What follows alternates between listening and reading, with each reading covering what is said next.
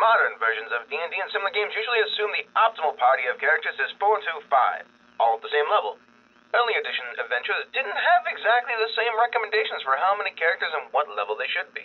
Uh, Kent the Cult of the Reptile Guy was for 4 to 7 characters of levels 1st to 3rd, okay? The original Ravenloft adventure was for 6 to 8 characters of levels 5 to 7. And Save 4 to Find a King was designed for 10 players of levels 4 to 7. Um, so were you supposed to start with 10 friends and then cut your friend group down to 8 and then 7? Or how was that supposed to work? Very confused. Also, don't cut your friends. Bad choice of words there. My bad. And now we present to you THAC0 with Advantage. Welcome to THAC0 with Advantage. We're two friends that have been playing D&D a long time. While we both love lots of other RPGs, D&D is encouraging me to buy more dice. It really is. Hi, I'm Ange, and I've been gaming for over 35 years. In 2014, I started writing for Gnome Stew, and I've been running the Gnomecast, the Stew's podcast, since 2017. And in 2021, I became head gnome. and I'm Jared, the review gnome at Gnome Stew. I've been gaming since roughly 1985. In addition to writing reviews at Gnome Stew, I've got my own site, whatdoiknowjr.com, where I write additional reviews and opinion pieces on a variety of RPGs. After we look at the games we're running in the campaign journal, we'll be talking about all of the campaigns we've run throughout our history playing D&D. And then we're going to have some recommendations of D&D related content for you to check out in our downtime research segment. Let me just finish up this campaign journal. So moving right into the campaign journal, I have no games, well, I have no D&D games I am currently running or planning to run.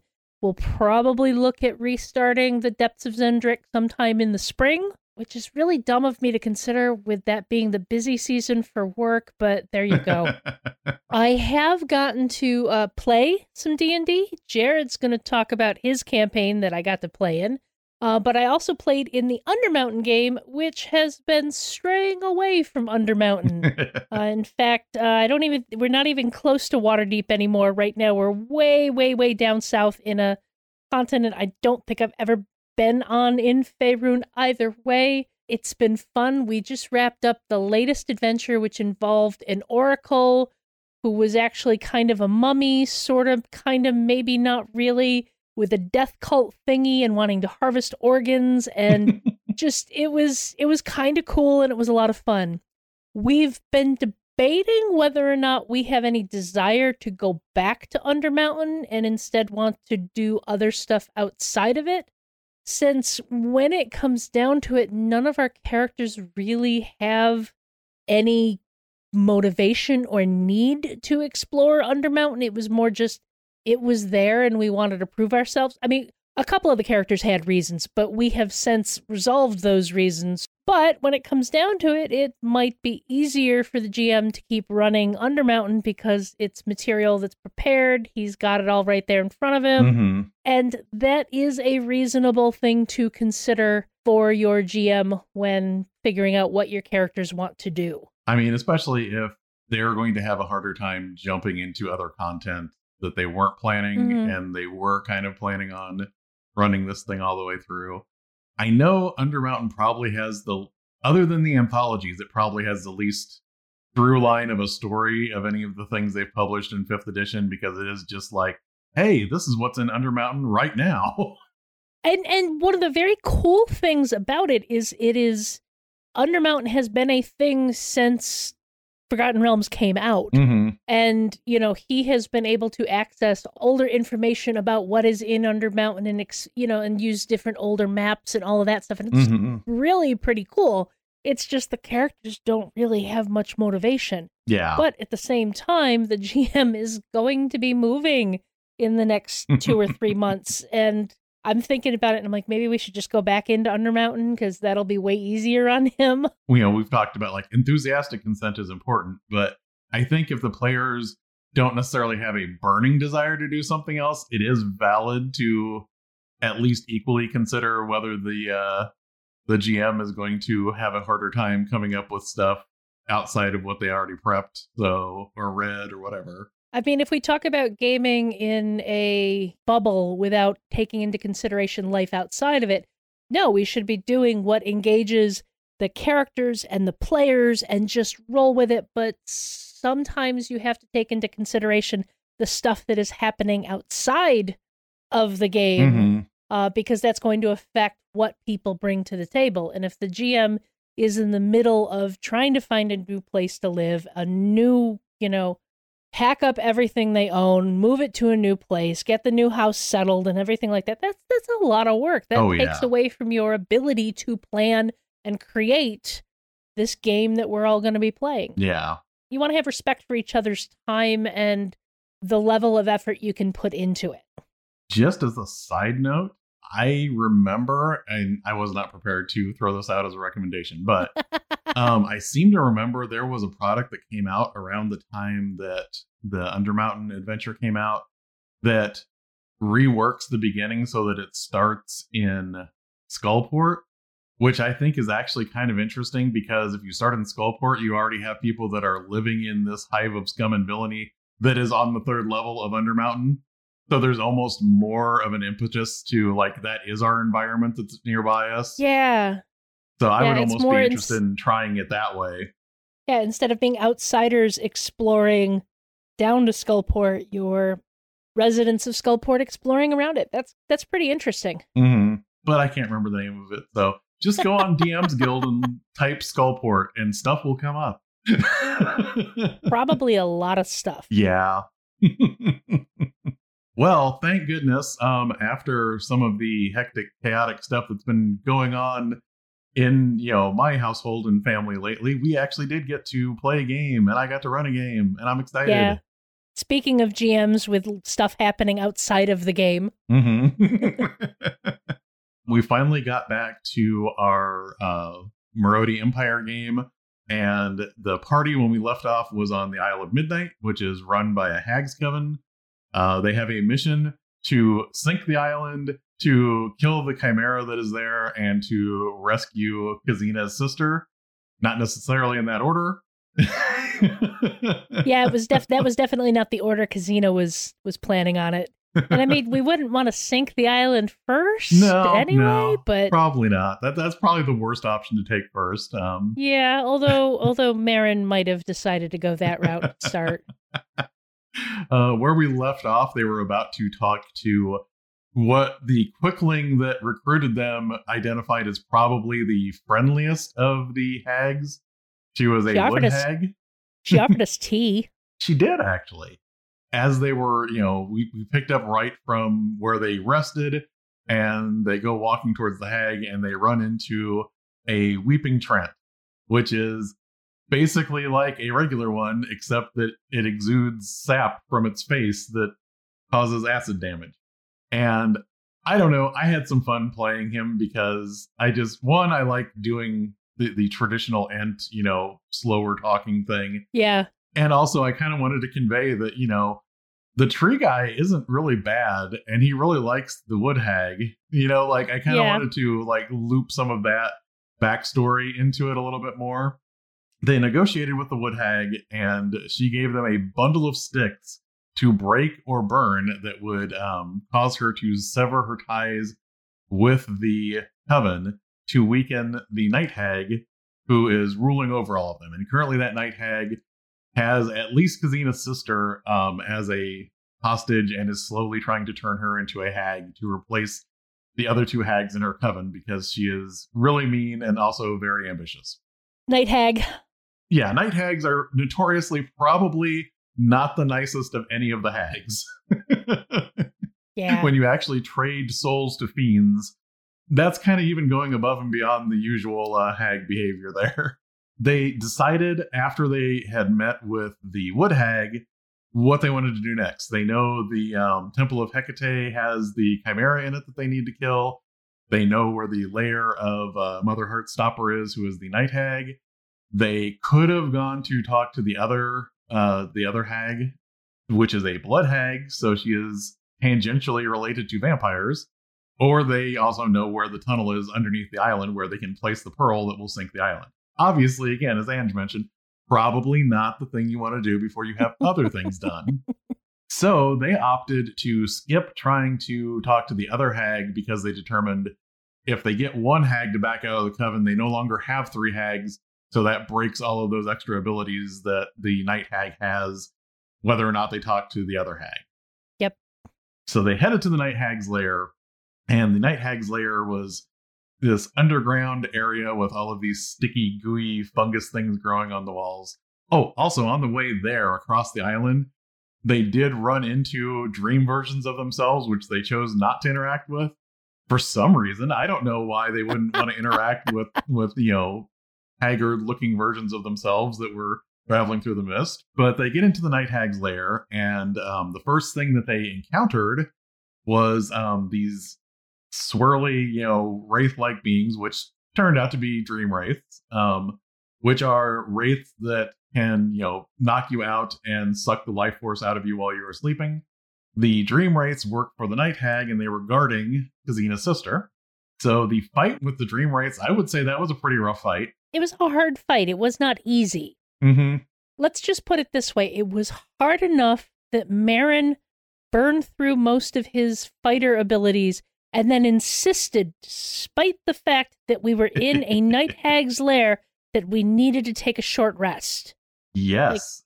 Dude, we were told we, we know that the night hag's gonna know we we separated Kazina's sister from her prison. that was the interesting turn of events because there was a, a a stone that was like scrolling in Sylvan and had a rune on it that was basically the transformation stone that was changing Kazina's sister into a night hag.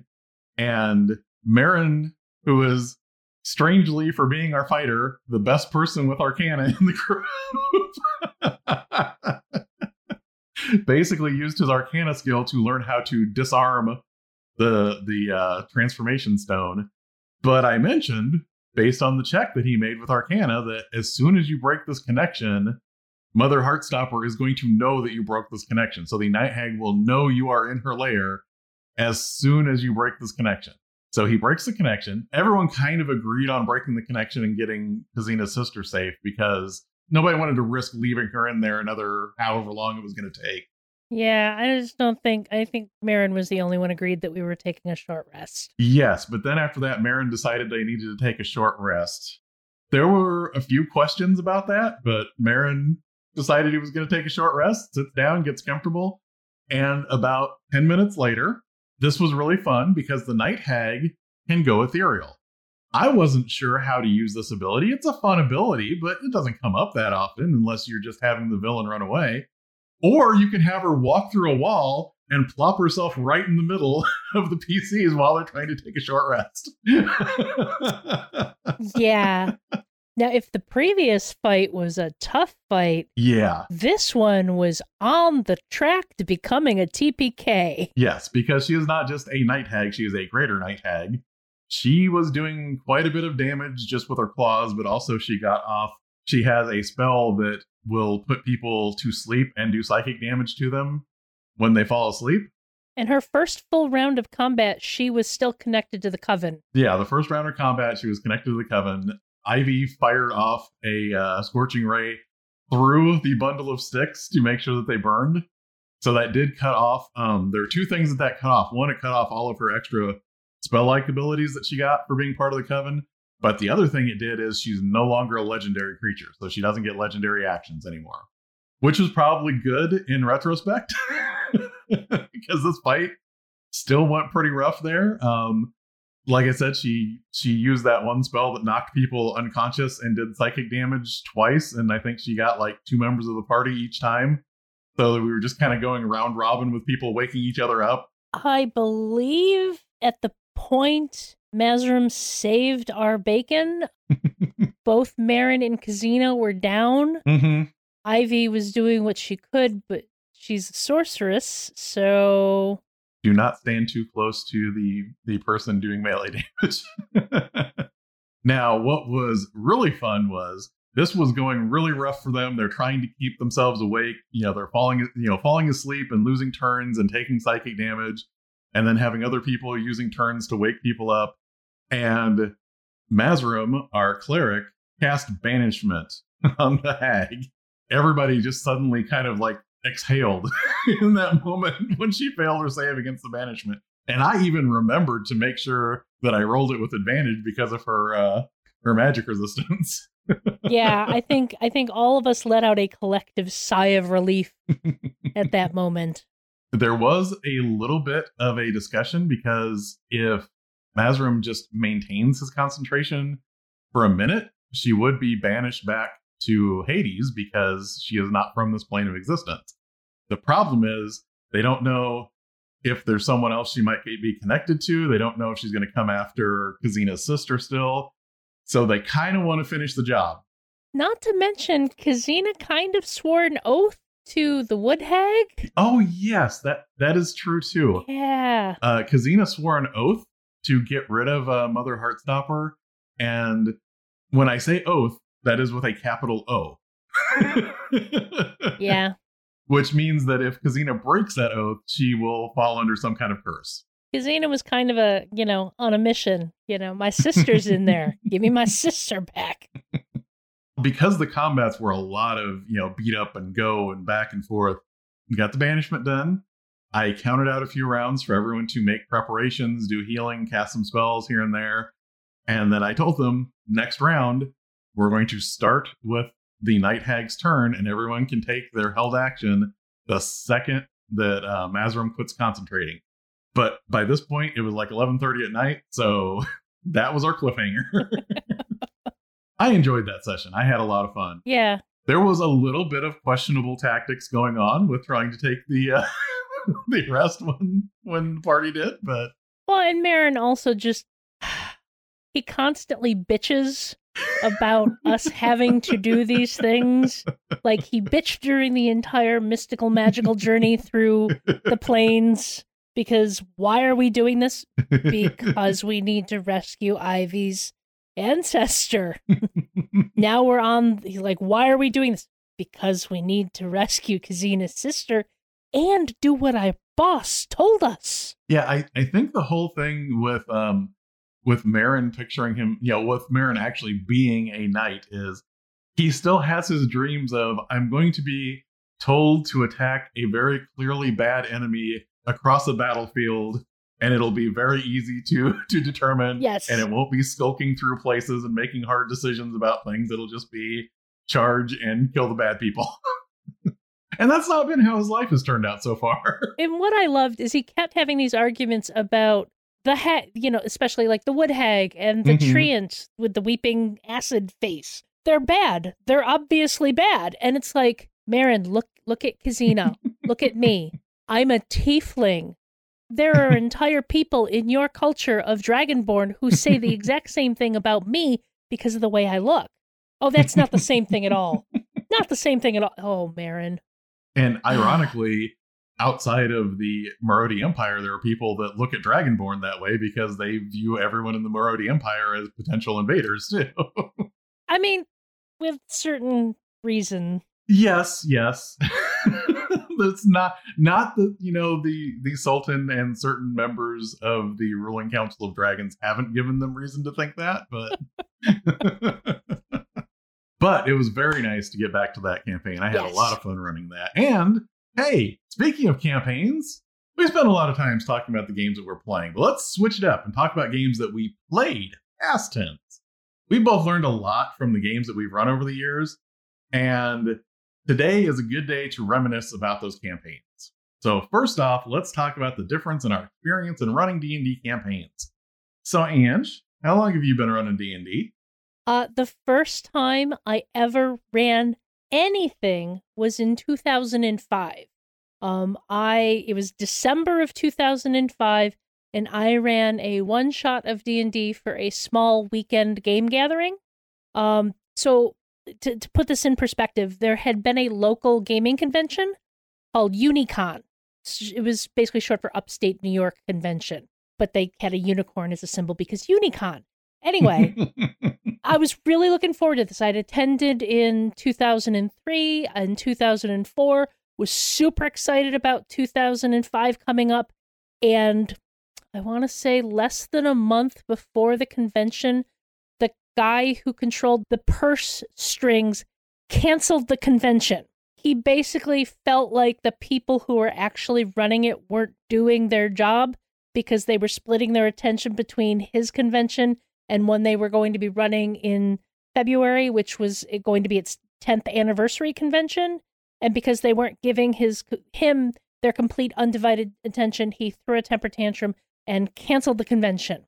And I was so upset by this that the weekend that convention was supposed to happen, I held AngeCon, which was basically a day at my house playing games.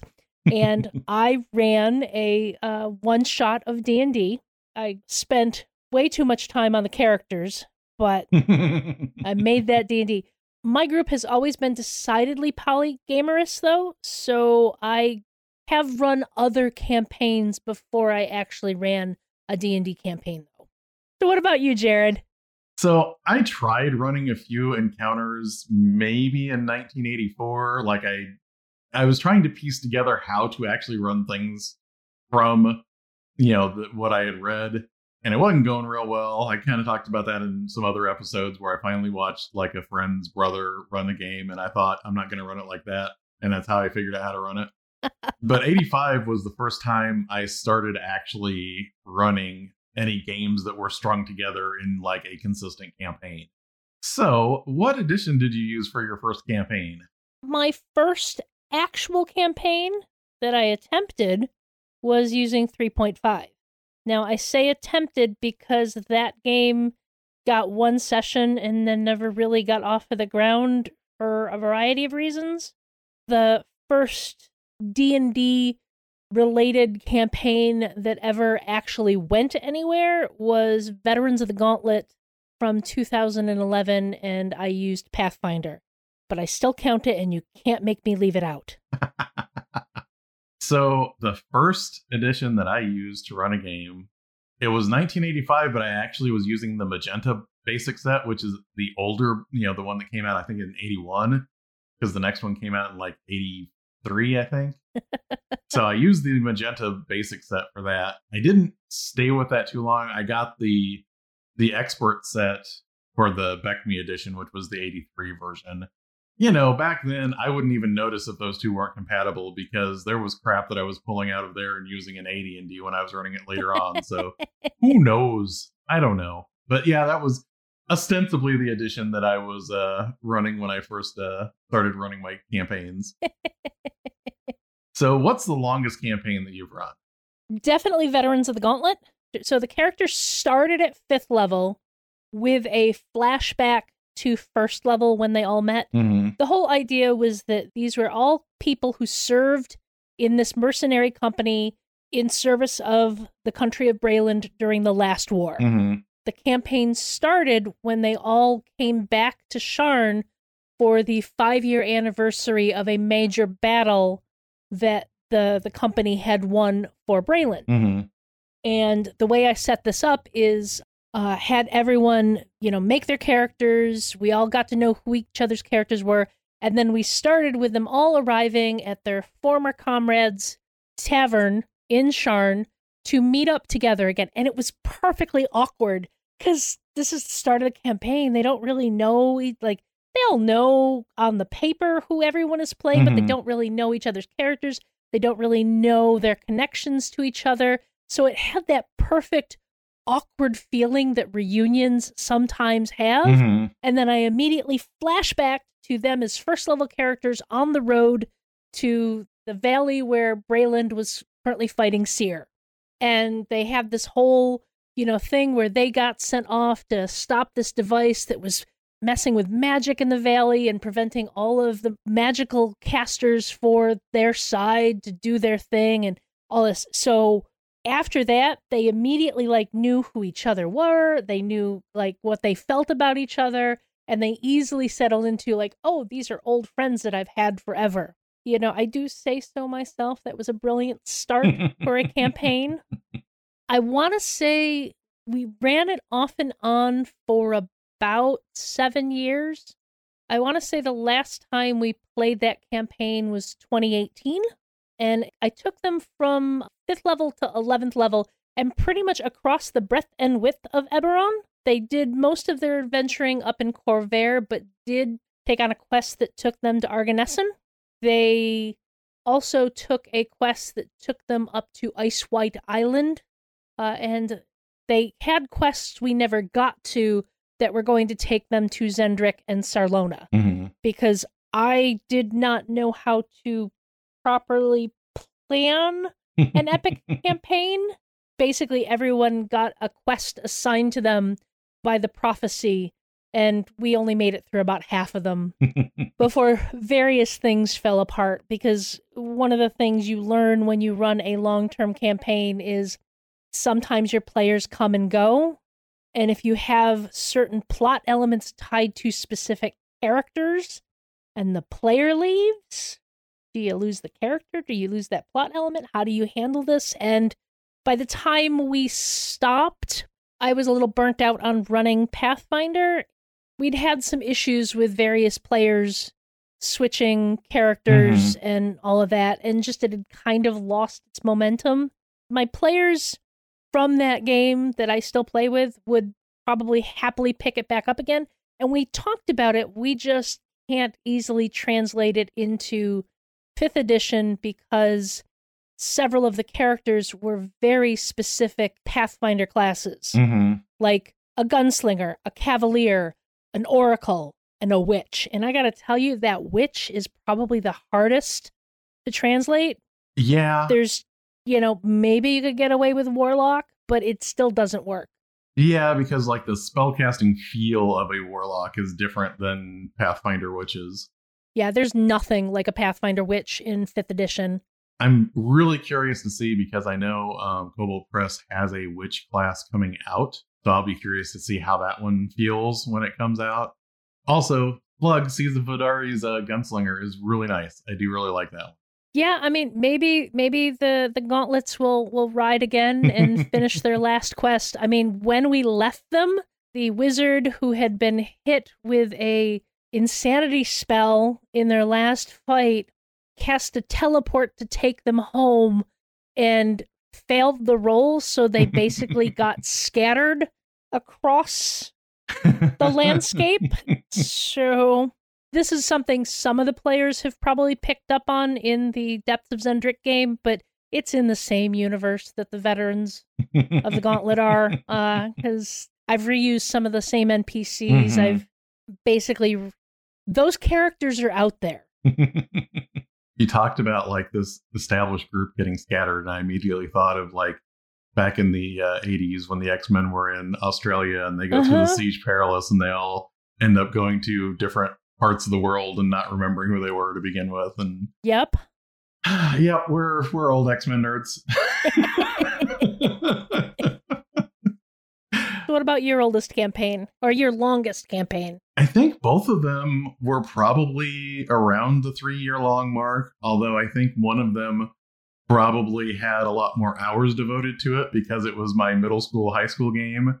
During school, we would play like a couple hours on the weekend, possibly a few hours both days on the weekends. Over the summer, we would probably play multiple days during the week.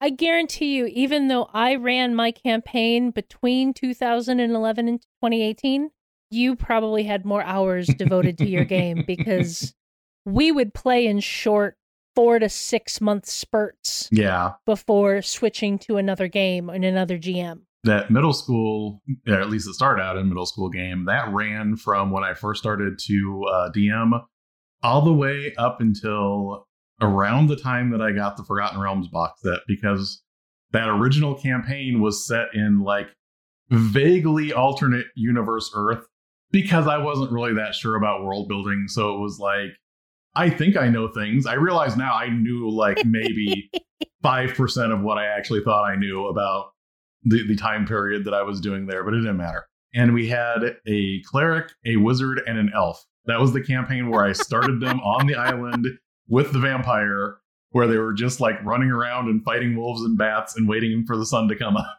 when they were first level because I was terrible. And but that campaign ran for years and it ended with that I decided there's going to be this huge magical plague and it's going to kill everyone that is magical or supernatural you know, they're either going to stop it or they're going to have to figure out how to get all these people away. And they partially stopped it, but it was still killing some people. They found a way to open this huge portal to start moving all of the magical people, like the elves and the dwarves and all of that. And in the end, they find out that they're moving all of them to the Forgotten Realms because, you know, in that first, you know, in the old gray box that they're talking about how all these other, you know, fantasy worlds are connected to the Forgotten Realms and people show up there from other campaign settings all the time. So it was like, yep, that's where everyone's going to go. Didn't really play. We played the characters a little bit in the realms, but not for very long. And that was just kind of like, it felt like a natural kind of ending. Like, all right, you've helped all of these people that would have died otherwise find a new world. And now you're going to settle in this new place and, you know, right off into the sunset. That's good. and the other campaign, which, you know, was three some years this one was wild because this is when I was working nights and 12 hour shifts. So what would happen is I would have like three days in a row when I would work, but then I would have like days off and I would spend ridiculous amounts of time prepping. I don't know if anyone remembers the Dundjinni software for making maps, but I would print out ridiculous battle maps and spend way too much money on printer ink just so that I could print out these these maps for all of these things, and then I would try and tape them together. By the way, gaming paper came out not long after this, and boy was I happy for that. But I will just draw with markers. That's fine. But um, that campaign started off in the Dale Lands and the Forgotten Realms. It traveled to the other side of the continent and back again. We went from having two people to having a whole bunch of other people. Um, you know, two of my kids joined the campaign in the summer, and when they were off of school, you know, we had one person leave and another person came in, and two other people joined.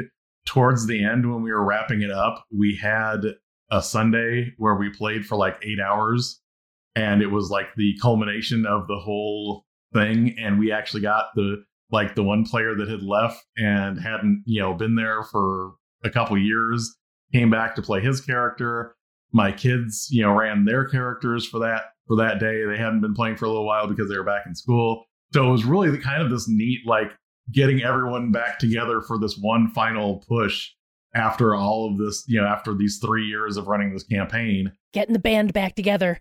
Oh yeah, definitely. It was great. It felt nice um and I believe they got up to about 13th level and I, I, believe the wildest thing we did was I decided to have a Spelljammer arc. So they ended up in Spelljammer out in wild space for a little bit of that campaign. Not for too long, but just enough to say, hey, here's a concept. You want to get on a ship and just sail to another planet? okay, so here's one for you. What's the shortest campaign you've ever run, or at least intended to run? I have a couple of intended campaigns that never made it past one session. Um, the first was well before 2011 when I started the Veterans Veterans of the Gauntlet, and it was a 3.5 game that I kind of intended to be an ongoing campaign, but I didn't really plan anything other than print out some. It was between RPGA and Adventurers League, so they might have been RPGA one shots. Mm-hmm. But I printed out a bunch of them uh, and I was gonna like let's make characters and I'll play and like it was supposed to be like this offshoot of my main group that we were going to play this game, but there were one I hadn't really planned very well and didn't really know what I was doing as far as running a campaign goes.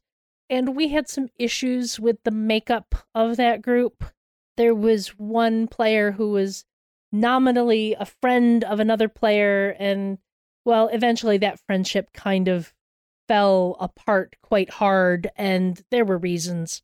There were reasons why that one happened. Something similar happened with my oldest niece's friends.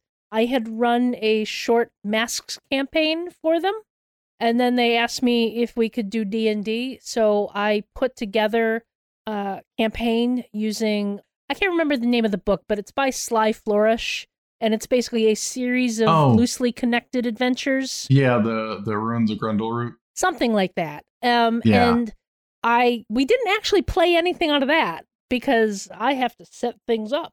So I set up a um uh an adventure where they were competing uh, there's common themes run through my campaigns. Uh, they were competing to basically gain a sponsorship of the nobility to go off and do adventurely things in far parts of the the realm. Uh, and they actually all really enjoyed that, but they got busy with school and we never got back to it. So I wanted my answer, I was going to set an example here because we have often said a session zero counts as a real session. That's part of your campaign. So my shortest campaign was having a session zero and realizing the session zero didn't go well, and then trying to have a session zero for the same campaign again, and then not playing the campaign. so we were going to um, play uh, Odyssey of the Dragon Lords, which is a heavily Greek mythology uh, influenced game that came out from. Uh, it's actually a company founded by some of the people that worked for BioWare that worked on the original Baldur's Gate that formed a tabletop RPG company. And they made this game. I was really interested in it. You don't have backgrounds in it so much as you have destinies, and these destinies are meant to tie you more directly into the story. Some of my friends kind of misunderstood what some of those epic destinies actually meant because, like, when they saw Demigod, they were thinking, oh, I am a half deity, so I can choose any one of these deities to be, you know, a child of. And what it actually meant is in the story, there is a deity that Epic Destiny would have been the child of. So, in other words, you're actually being the child of that one specific god that is already part of the story. Gotcha. When he saw stuff like that, he didn't like it because he felt like it wasn't freeform enough. We had other players that were fine with that. I mean, from my point of view, I kind of like it because the Epic Destinies basically say if you're going to choose this destiny, there are going to be three or four parts of the campaign that are side quests that deal directly with your destiny. And it is a nice way for the DM to have players customized into that campaign where the DM doesn't have to take a published campaign and shoehorn stuff into it Yeah. that isn't already part of the campaign. But he didn't like it because he felt it was too pre planned. Honestly, my opinion is it says Destiny, so maybe some of it is going to be pre planned. Yeah. And it's not like it's telling you you must do this thing exactly, but it is saying you'll be this person's child, or your chance to get this epic weapon is going to be to get this particular weapon. In a lot of cases, it would it wouldn't say you have to take a longsword, but whatever the epic weapon is, it's going to be in this cave after this trial. You know that sort of thing. Yeah, I mean it's kind of like the players who who say that any form of metagaming by other players is bad. Mm-hmm. You know, seen as kind of a metagaming. Oh, I have this destiny, which means you have things that you're going to have happen to my character. Mm-hmm. How dare you? Where it's like I would love that. You know, you want to have cool things happen for your character, to your Mhm. character and you know, you have to have a certain degree of metagaming to put those things in place. But there's I don't know. I don't I don't know that it's as much of a problem as it used to be, but there's still players who get upset when they think that there's certain engineering happening Mm-hmm. to put things in place for characters and story to happen in certain ways. Yeah, and I mean, honestly, I think stuff like that is much better when you agree to it as the framework of the campaign you're going into. Right. Like if you get to playing and the DM starts telling you you have no options here, you must do this exact thing, Oh that's yeah, yeah, completely yeah. different. But if you start a campaign and you all agree this is the framework for the campaign, you know, that's why you have a session zero. Like I, I'm talking about the, the the players who like, oh, this is obviously the plot the GM has planned. I don't want to be railroaded, so I'm going to fight tooth and nail against it. Oh, yeah. And I've had people in adventure paths before where it's like, this is the story of the adventure path. And they get this like sly look on their face, like, but what if I decided not to do this? And it's like, you decided to play this adventure path. Maybe your happy butt needs to leave the table. Yeah. Well, that's great. Everyone else here is playing this though. Bye. Oh my goodness. Yeah, there's just something once you establish what you're doing at the beginning of a campaign, you know, yes, you should check in, but try not to actively subvert your poor DM. Although I think the the lesson learned from your Odyssey of the Dragon Lords session zeros is that when you can see that the session zero isn't working right, it's okay to lay that one to bed and move on to something else. Definitely. And, you know, I've had great campaigns with those same players. I've been in other games with those players. I don't necessarily agree with some of their concern. Well, mainly it was one person, but you know, if they're not going to have fun, then we're not going. I'm not going to try and shove it a square peg into a round hole. You know. I wanted to follow up on something that we hadn't discussed as one of our questions, just because you kind of offhand said this, but you mentioned that you had multiple campaigns start with a similar thing. And I wanted to ask you about that. Have you noticed any recurring themes that you have in your campaigns, either how they start or something you always include or anything like that? Well, there was the the like I mentioned, the competition that I set up for the kids to basically have their party chosen to be one sponsored by the kingdom, and then there was the recent Depths of Xen'drik campaign where they all basically, you know, uh, Sharn's next top adventurer, uh, where they all competed to basically be chosen to go on the the, the expedition to Xen'drik. You know, definitely that. I veer away from D and D when I start talking about other themes I've seen myself repeat. I learned I have to be careful with amusement parks and uh, carnivals because I had a player go, "Oh, I've played this adventure before." when it was an adventure I was making up on the fly. but he had previously played another one that had a carnival in it. So I'm like, "Oh, I got to I got to be careful with that." And there were several several supers campaigns that started and I'll talk a little bit about this a little further on. Uh campaigns that started with the players developing their powers as part of the beginning of the campaign. Something happened and now you have superpowers. What do you do? You know, and I, I did that at least three times. I've had a couple where I started the PCs in the middle of a fight and had them explain to me what went wrong when they were attempting to do something. and I didn't even really think about it, but I had one of the players go, Do you just really like starting campaigns this way? And I hadn't even thought that I had done it more than once but it was something that I, I had done because of, I think part of it was after session zero, once everybody was kind of okay with how their characters knew each other and how they were in this group, I didn't even want it to feel like, okay, all of that stuff that we agreed on in, in session zero just happened. I kind of wanted it to be, okay, all that stuff happened like months ago. How did you get into this predicament with one another? You know what I mean? And yeah, um, I mean, it was it was fun, but yes, once you start realizing that you're doing something that somebody else can identify, it's kind of like, oh, okay, never mind.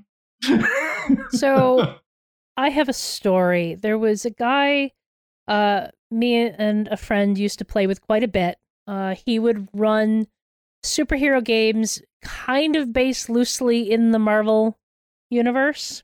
And he had some tropes that he would consistently repeat with his games to the point that when my friend Alana and I were sitting in the theater watching Captain America Winter Soldier and Cap and Black Widow go to the lost World War II base and go into the bunker. We looked at each other and were like, it's one of his games. We've been there before. Because if it wasn't if it wasn't a bunker, uh, like a lost World World War II bunker, or base that was we, we discovered and found. It was some sort of concert event or some sort of hoity-toity social event. it was like it was one of those three things. So it, it's it's one of the reasons why I, I I try and be very careful of it myself, uh, and I caution all other GMs: pay attention to the tropes you use because they're comfortable. You will repeat them, and you want to make sure you you you don't do that without realizing you're doing it. It was interesting because even though they were very different stories, when I was running the Eberron game for your group and I was running the Streets of Avalon game, they were both investigating. And every so often, I would start doing something and I would stop myself because I was like, that is exactly how I started dropping clues for this thing in this game. The funny thing about that was Bob was in both groups. So I'm sitting here going, I can't do that again. Bob would have noticed. Have you ever run a campaign based on a published series?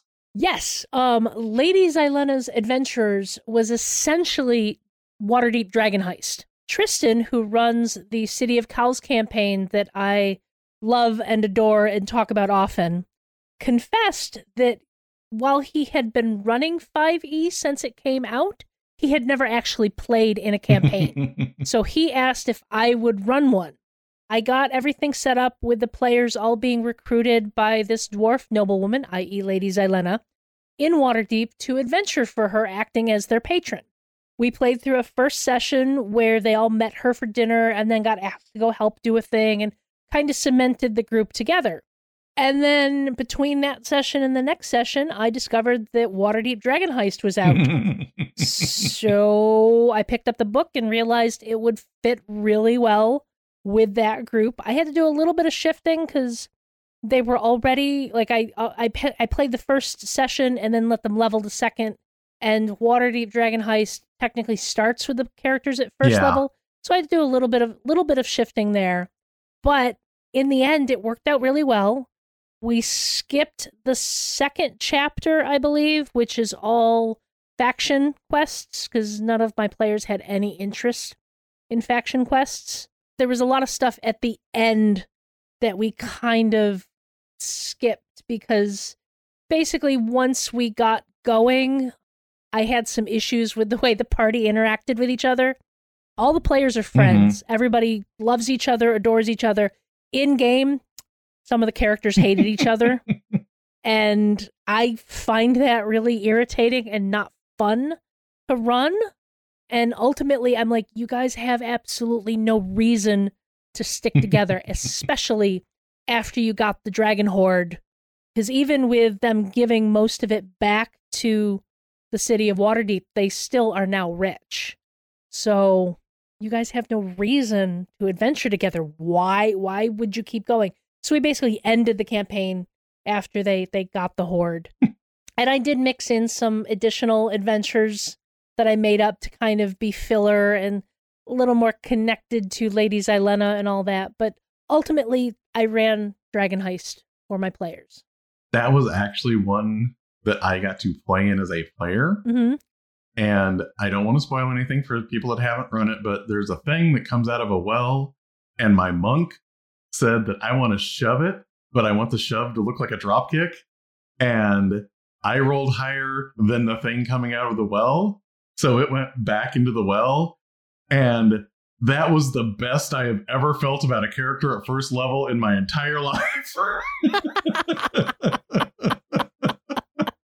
That's awesome. Oh my goodness. Okay, the interesting thing was when I was trying to play like um you know AD&D at first or you know basic D&D, I could not make heads or tails out of most adventures. The only adventure that really made a lot of sense to me was Isle of Dread, but I also didn't quite know how to get, you know, the PCs from first level to whatever level that starts out at. So I think third because you know at the time it does not occur to you i could just tell everyone to be third level um I mean, to be completely fair, I have the adventure my friend Tom ran where we sat there, spent the afternoon making characters. I want to say they were second level. They might, I don't know what level they were. He grabs the module, we start it, and we die instantly at the entrance because he grabbed an eighth level dungeon and we were whatever, third level or whatever. And his response to this was, Oh, that sucks. Well, we could make new characters and try a different one. We were teenagers. We, uh-huh exactly yeah i think though the first um like published campaign like m- you know modules that were strung together to form a larger storyline that i ran for d&d was the dle dragonlance series which was in search of dragons dragon magic dragon keep which is kind of an infamous series of adventures because there is some strange shit that happens in those modules that doesn't necessarily feel super dragonlance like like there's some dragonlance moments in there but there's also some i'm not sure rick swan wasn't partaking of something weird when he was writing this moments too um so i mean that was the first like uh thing that I had actually run, and I sprinkled in some uh, of the short adventures that were in like the adventure anthologies that came out for Dragonlance at that time too. I ran Rise of the Rune Lords until I got a TPK.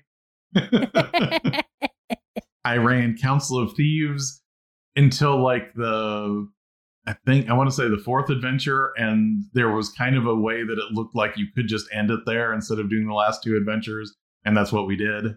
I've run Lost Mine of Phandelver multiple times, but one time I used it as the lead into Storm King's Thunder instead of the low level intro that they have in Storm King's Thunder because I kind of liked it better than that. Huh. And I ran Storm King's Thunder because Giants, like, there was no way I was not going to run that campaign. You got a thing for giants. I do. I I don't know what it is, but I do. So, do you have a campaign that changed the way you run games? It's not so much the campaign that changed me, but me deciding to change that affected the campaign. I kind of mentioned this earlier, but I had done several superhero campaigns where the concept is this thing happens and everyone develops superpowers and the players learn what their superpowers are as they they advance through the game. And I did one of these where they were all college students at Boston University and I think we played maybe 3 sessions before I flaked out on it cuz I wasn't it did it wasn't clicking for me. I kind of Mhm. backed out about it. This was actually ba- a similar concept to what I ran for my very first campaign I ever ever ran, which was that Mutants and Masterminds second edition, I think it was, where they basically developed powers and Mhm. that one actually ran for quite some time and I did well with it. But when I tried to redo it with a different twist, it kind of failed. and then like a year later, I'm like, let's do this again. Okay, it's you're set in Cleveland and there's this span, you know, like t- uh, kind of a Spanish flu that went around, which was weird because it hit all the young people instead of the old and the the infirm. Little did I know in 2020 this would feel a little prescient to me. Anyway, they all developed powers and they they figured out what their powers were and they were all really really loving the campaign. And I was doing okay with it and then they started talking about epidemiology because they started putting the numbers together of the number of people they had witnessed with superpowers, the number of people that had been sick, how many people were going to develop powers and and like oh this is going to be the collapse of society um blah blah blah because all of these reasons and people in power are going to get a hold of people who can be nuclear weapons by themselves and and I panicked. I panicked and I dropped that campaign like a hot potato because I did not know how to handle. I was trying to go for some low level heroes BS with the players developing powers and trying to live their lives and that was not where that campaign was headed. Yep. So I took a step back and I'm like, I don't want to be the GM who can't run a campaign. I don't want to be that person. I want to try and be able to run a campaign and I am obviously failing at this. So I took a step back and started looking at D&D, Pathfinder, Eberron, all of this and that was when I came up with the concept for Veterans of the Gauntlet where I planned out what the first session was going to be and basically like did much better maintaining my control of what was going on. Cuz basically I, you know I did a proper session 0 I planned things out and I stuck to it. It basically helped me find the balance between planning and improv because I can do improv really well Mhm. but campaigns will die without proper planning for me. I need to know where things are going and how things fit together. And if I don't do that, and I'm not saying I have to plan a whole campaign up front, but I need to have that framework of what's happening and what's going on to run a proper campaign. If I don't have that, I I flounder and I lose the thread of what's going on Mhm. even when the player my players still still talk about that supers campaign that I flaked on hardcore. Like they still talk about it to this day. Ah, I get it though, because anytime somebody starts feeling like they know more about your campaign than you do, it's like I can't run this now. And it's funny because we we usually talk about that with like IPs like, you know, like Lord of the Rings or, you know, even Forgotten Realms or things like that. But it's like anything that someone at the table feels like they're going to question the reality you are presenting, it gets intimidating. That I had a game where I was describing a house and the setting was like a, you know, general Norse type thing. And they started like contradicting how the house would be set up because, you know, they knew exactly how, you know, the Norse would build their houses. And I'm sitting here going like, I don't want to be here anymore. I don't want to argue with them. They're probably right. I could just say, I'm the GM. But at the same time, it was like. One of the guys I game with, his name is Woody. And we we have joked for a very long time that Woody lives in the Woodyverse. because I learned a lot from having him in my games because he will start thinking he understands what's going on and come up with these absolutely wild theories of what is actually happening. So I learned very early on to not put too much stock in that. But this was more than just Woody deciding that this is the this was the other players going, "Oh, yeah, that makes sense." And I just hadn't like thought about it in that regard. Mm-hmm. You know, so it it was just like, "Oh, oh they're they're not wrong they're not wrong this would this could be the way things go if that's not the campaign i planned on running and i don't know what to do and so i think the ones that probably changed how i run things the most first one would probably be that dragonlance campaign that i ran because that was the first published adventure that i ran and i learned a couple things from it. First off it starts at a fair and that actually taught me that I really loved giving PCs things to do and things to mechanically interact with that wasn't combat. Mm-hmm. Because it was actually fun to have them, oh, I'm going to be in the wrestling competition, or I'm going to try axe throwing, or you know, I'm going I'm going to try the the pie eating contest. Like it, it was like revelatory to be like, oh, they can have everyday life things and still roll dice. This could be fun. And you don't want to make people roll dice for stupid, inconsequential things. But you know what? Sometimes a person wants to know if they can eat a pie faster than this dwarf sitting next to them. You know, and s- sometimes if the stakes are low enough, it gives the opportunity to let the player the, the player feel like their character is a badass because Mm-hmm. they can do this thing really well. Oh yeah. And I mean, sometimes you should just hand wave, and yeah, you can do that thing because this is what you do. But Mhm. sometimes you also want to roll the dice so they can feel like, yes. So I mean, that was one thing where it just you know it, it gave you that opportunity to interact with these people at a fair, and it, you know all of a sudden that just like set off light bulbs in my head. But the other thing that was interesting is, you know, this is Dragonlance. The pre-gens were set up like the original Dragonlance pre-gens. It wasn't those characters; it was different characters. But they did have like this. This is their history, and in Grand Dragonlance fashion, it was like this person distrusts this person because of this thing that happened. And the other one was like, this person is in love with this person, but they won't tell them. And I remade those because I didn't like them because they weren't in like the perfect format using all of the Dragonlance material that I had. But after I remade them, I made sure to put, you know, those, you know, all of the background motivations and everything on there because it also, the players had something to latch onto there hmm it wasn't just like I don't know what this character is. He's a wizard and trying to save the world or get treasure or both. It was, you know, I'm trying to live up to my mother's legacy because you know she was this famous white robed ro- wizard, and now I have you know this legacy to uphold, and you know it was things like that, and it was really neat seeing them all of a sudden have these built-in things that they were role playing because they were on those sheets and then it started making me think I want to give them reasons to make this for their own characters and not just these pre-gens. Yeah. The other one I think was when I ran Storm King's Thunder because I had softened on this from my third edition days to begin with, but in my third edition days, I would do the completely obnoxious thing of, you know what, I would like it better if these rules worked this way. So, you know, maybe I would do this, you know, the specialty thing where, you know, wizards have to you know, pass this certain test before they can look at books that are in, you know, or look at spells that are in this D and D book, or you know, just trying in and you know finding like third party like,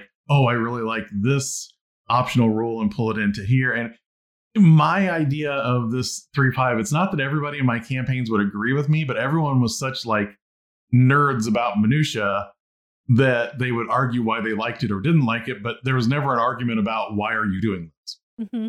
And what I learned in that Storm King's Thunder game is I had one person that was a friend of mine that was in my games a lot, and three people that were way more casual. I'm sitting here going, they don't care about all of this stuff. All this is is making the game harder for them. Because if I run the game the way it's printed in the book, they can play it and look it up and get it. But if I tell them they have to look in these 15 other places or reference this special sheet that I made, this could potentially make them go, I don't care about this game. This is like way too much for anybody to care about. And it that again really kind of sunk in where it's like, you know what? You can have a perfect version of how the rules should work in your brain, but unless you have a table of six versions of yourself sitting at that table, don't bother with it. Like there are, and I'm not saying don't use house rules or optional rules. That's not what I'm saying at all. What I'm saying is when you realize you have this list as long as your arm about how to make it into your absolutely special, perfect campaign, and half of it, you know, you're reworking 50% of the rules in the game, don't do that. don't make things harder for yourself or your players. Yeah, and a lot of times that stuff that I was thinking was perfect in my head was also stuff that would take forever at the table and it wouldn't play well. And even I wouldn't be having fun, even though I thought it was brilliant. So let's not do it. Um, what's a campaign that didn't go the way you intended? Probably that that first kids D and D campaign, the one where I was using the adventures from Sly Flourish. Mm-hmm. Like I said, the the first session went fantastic, and then we never played again. I think there might have been some social issues cropping up between some of the kids in that group, which probably made my niece less interested in working to get everyone together for a game. Mm-hmm. It was a relatively large group of eight kids, and I want to say one of them had a falling out with them fairly, like, because it's my, I have three nieces, mm-hmm. pseudo nieces. One of them had a falling out with all three of them and then I want to say the two boys that were in the group started having some issues and just I don't think she was as interested in trying to make it happen anymore. Mm-hmm. I could be wrong on that, but I was really excited because I'd gotten the I'd gotten the Sly Flourish book and I knew how this was going to go and mm-hmm. how I could make it work for this group. I mean, I feel like I, I redeemed myself with the the Dragon of Icespire Peak that I ran for the youngest niece and her friends because I've talked about that one many times on the show, but that one went much better, even yeah. if it was still just as hard to get everyone scheduled and together. And they still also had social drama with one of the players who ended up leaving the game because they stopped being friends with each other. oh God, middle school drama. Not even middle school drama, it's high school drama, but uh-huh. still it's uh-huh. drama. I think my third edition for Forgotten Realms campaign, I knew because this was a big push in third edition, I was like, you know what? I'm going to use the Shadovar, and you know, the Netherese that came back as kind of maybe not the the villain, but like a major villain. But I wanted them to be recurring, so I had this one ambassador that would show up and talk to them, and he wasn't, you know, being overly like, "We're going to come in and take everything over." It was more like, we'll you know if you side with us we'll give you all of these Netherese artifacts that we have and we have all of this you know. And you know being as as nice as he possibly can trying to get inroads into the uh, Dalelands one of my players probably about the third time this ambassador showed up just killed him.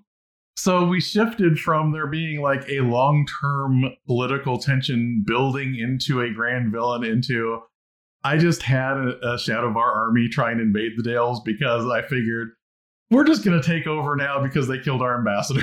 yeah, you killed the ambassador. It's like, okay, that's how this is going to play. That was fun. Also, in Storm King's Thunder game, the group adopted a kobold. Unfortunately, the kobold was in one. It was in the Dragonborn thief's backpack when she got hit by a fireball. Oh, oh, oh. So the kobold did not survive, and they all felt bad, but they also didn't want to collect the money to have him resurrect. so they decided that if maybe they could get enough people to worship him, he would come back as a god. Okay. so for part of the campaign, they were doing the primary quest for um, Storm King's Thunder, but they were also trying to spread the good news of this uh, kobold who was the the demigod of uh, reconciled you know relations between humans and kobolds. what they were coming up with for him. so they were like paying for shrines to be put up in different places and okay. I mean, by the time they're done, they probably could have afforded the the resurrection. But I mean, it's kind of adorable. Oh.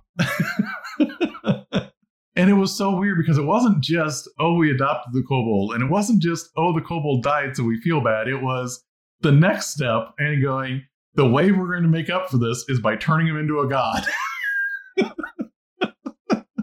that was that was off the rails, but it was kind of a fun off the rails.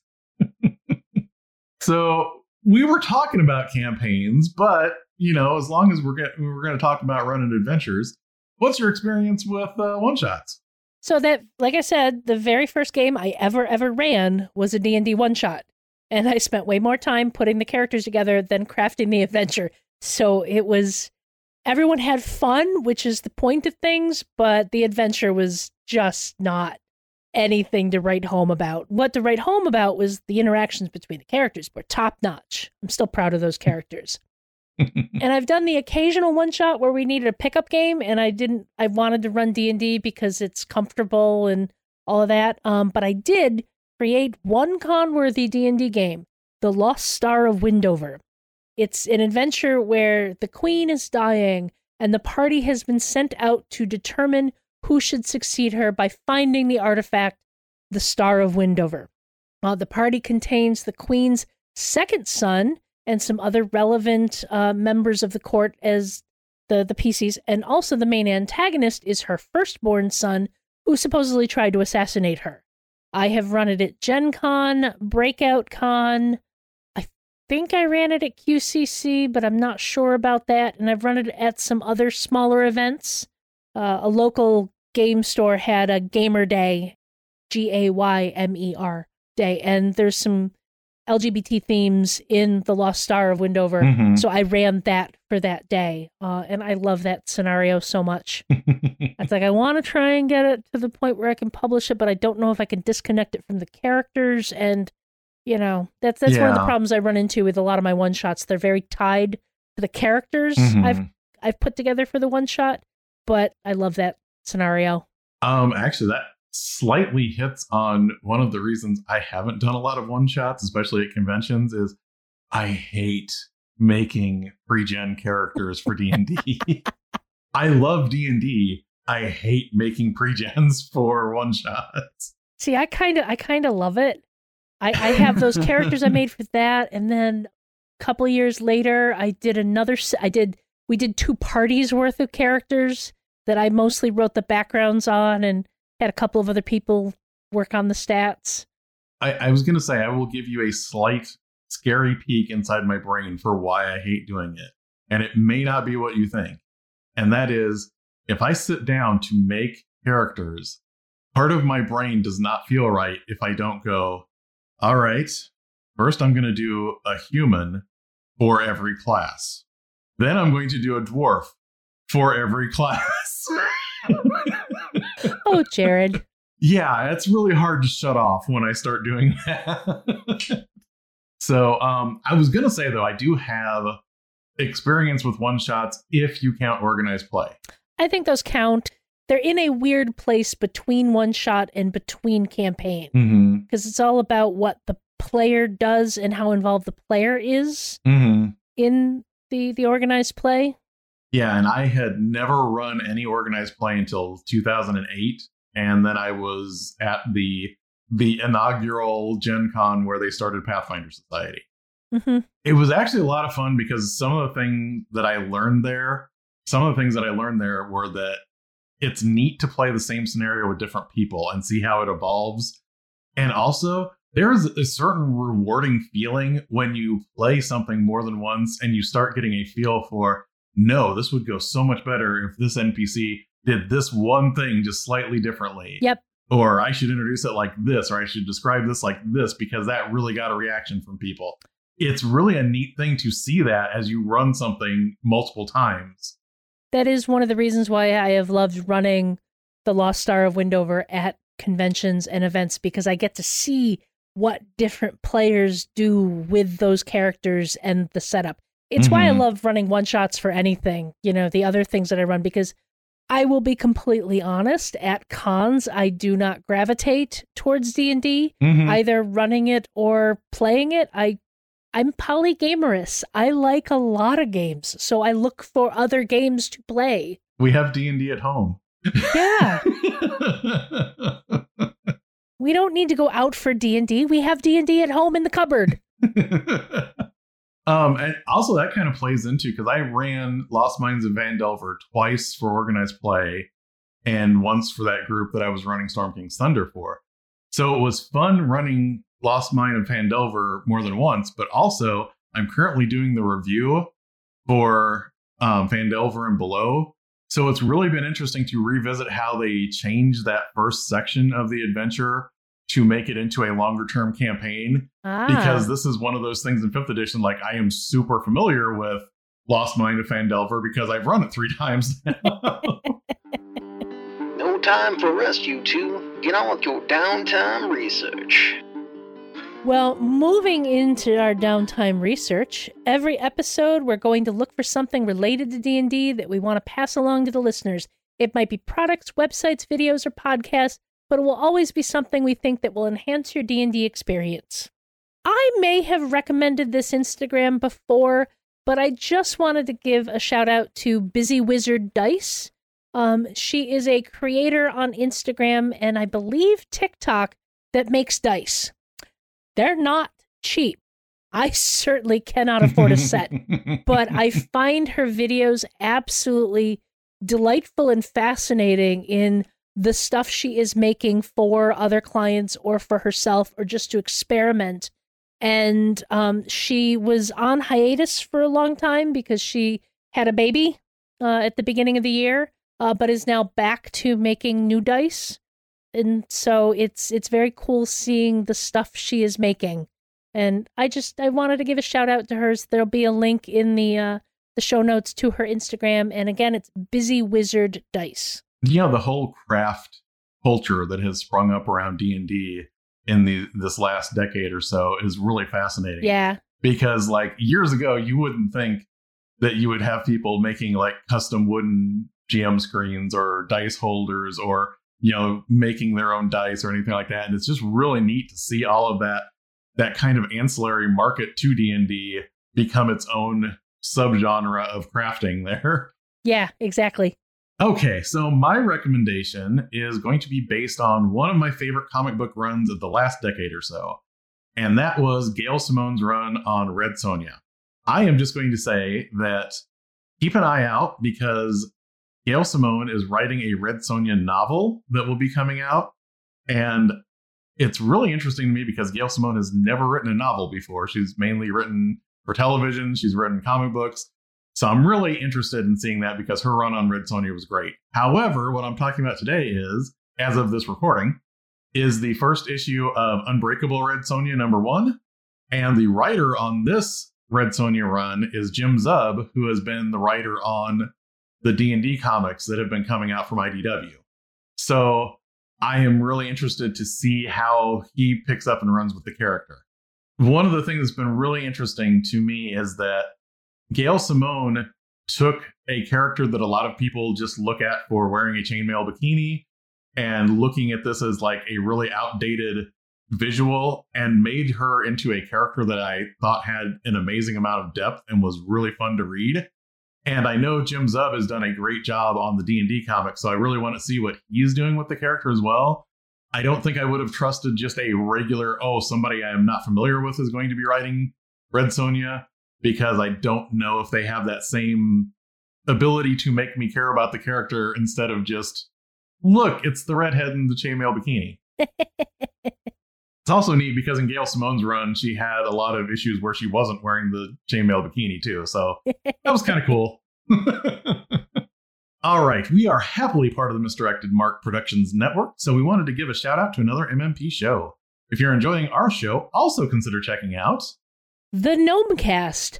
Several gnomes from Gnome Stew get together to talk about gaming topics and themselves in an effort to entertain you and avoid being thrown in the stew.